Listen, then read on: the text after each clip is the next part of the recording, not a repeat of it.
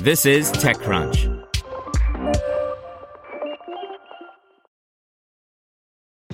This episode is brought to you by ShipStation. You know, folks, I'm all about working smarter, not harder.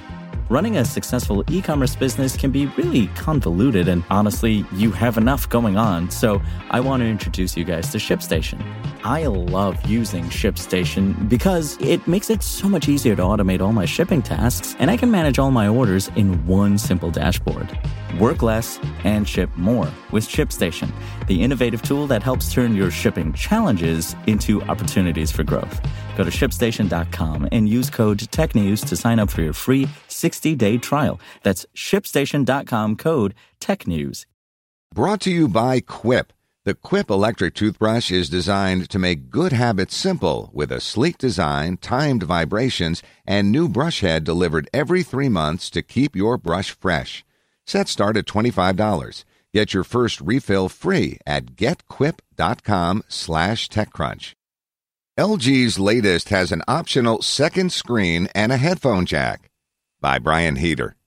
One thing you can say for sure about 2020's smartphone landscape, there's no shortage of options. Sales have taken a dip in the last few years, causing a number of manufacturers to get creative with their offerings.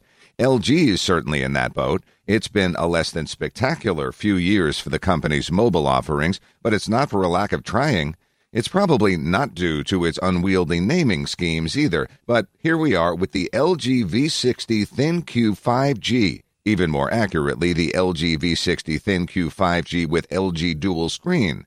As the verbose name suggests, the device sports 5G connectivity, likely at a price that won't require a second mortgage.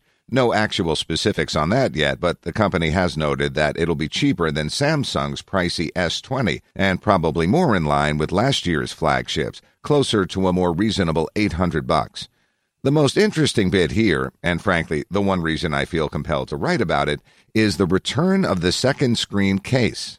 LG established its take on foldables last year with a standard handset that converts into an optional dual screen with an add on case.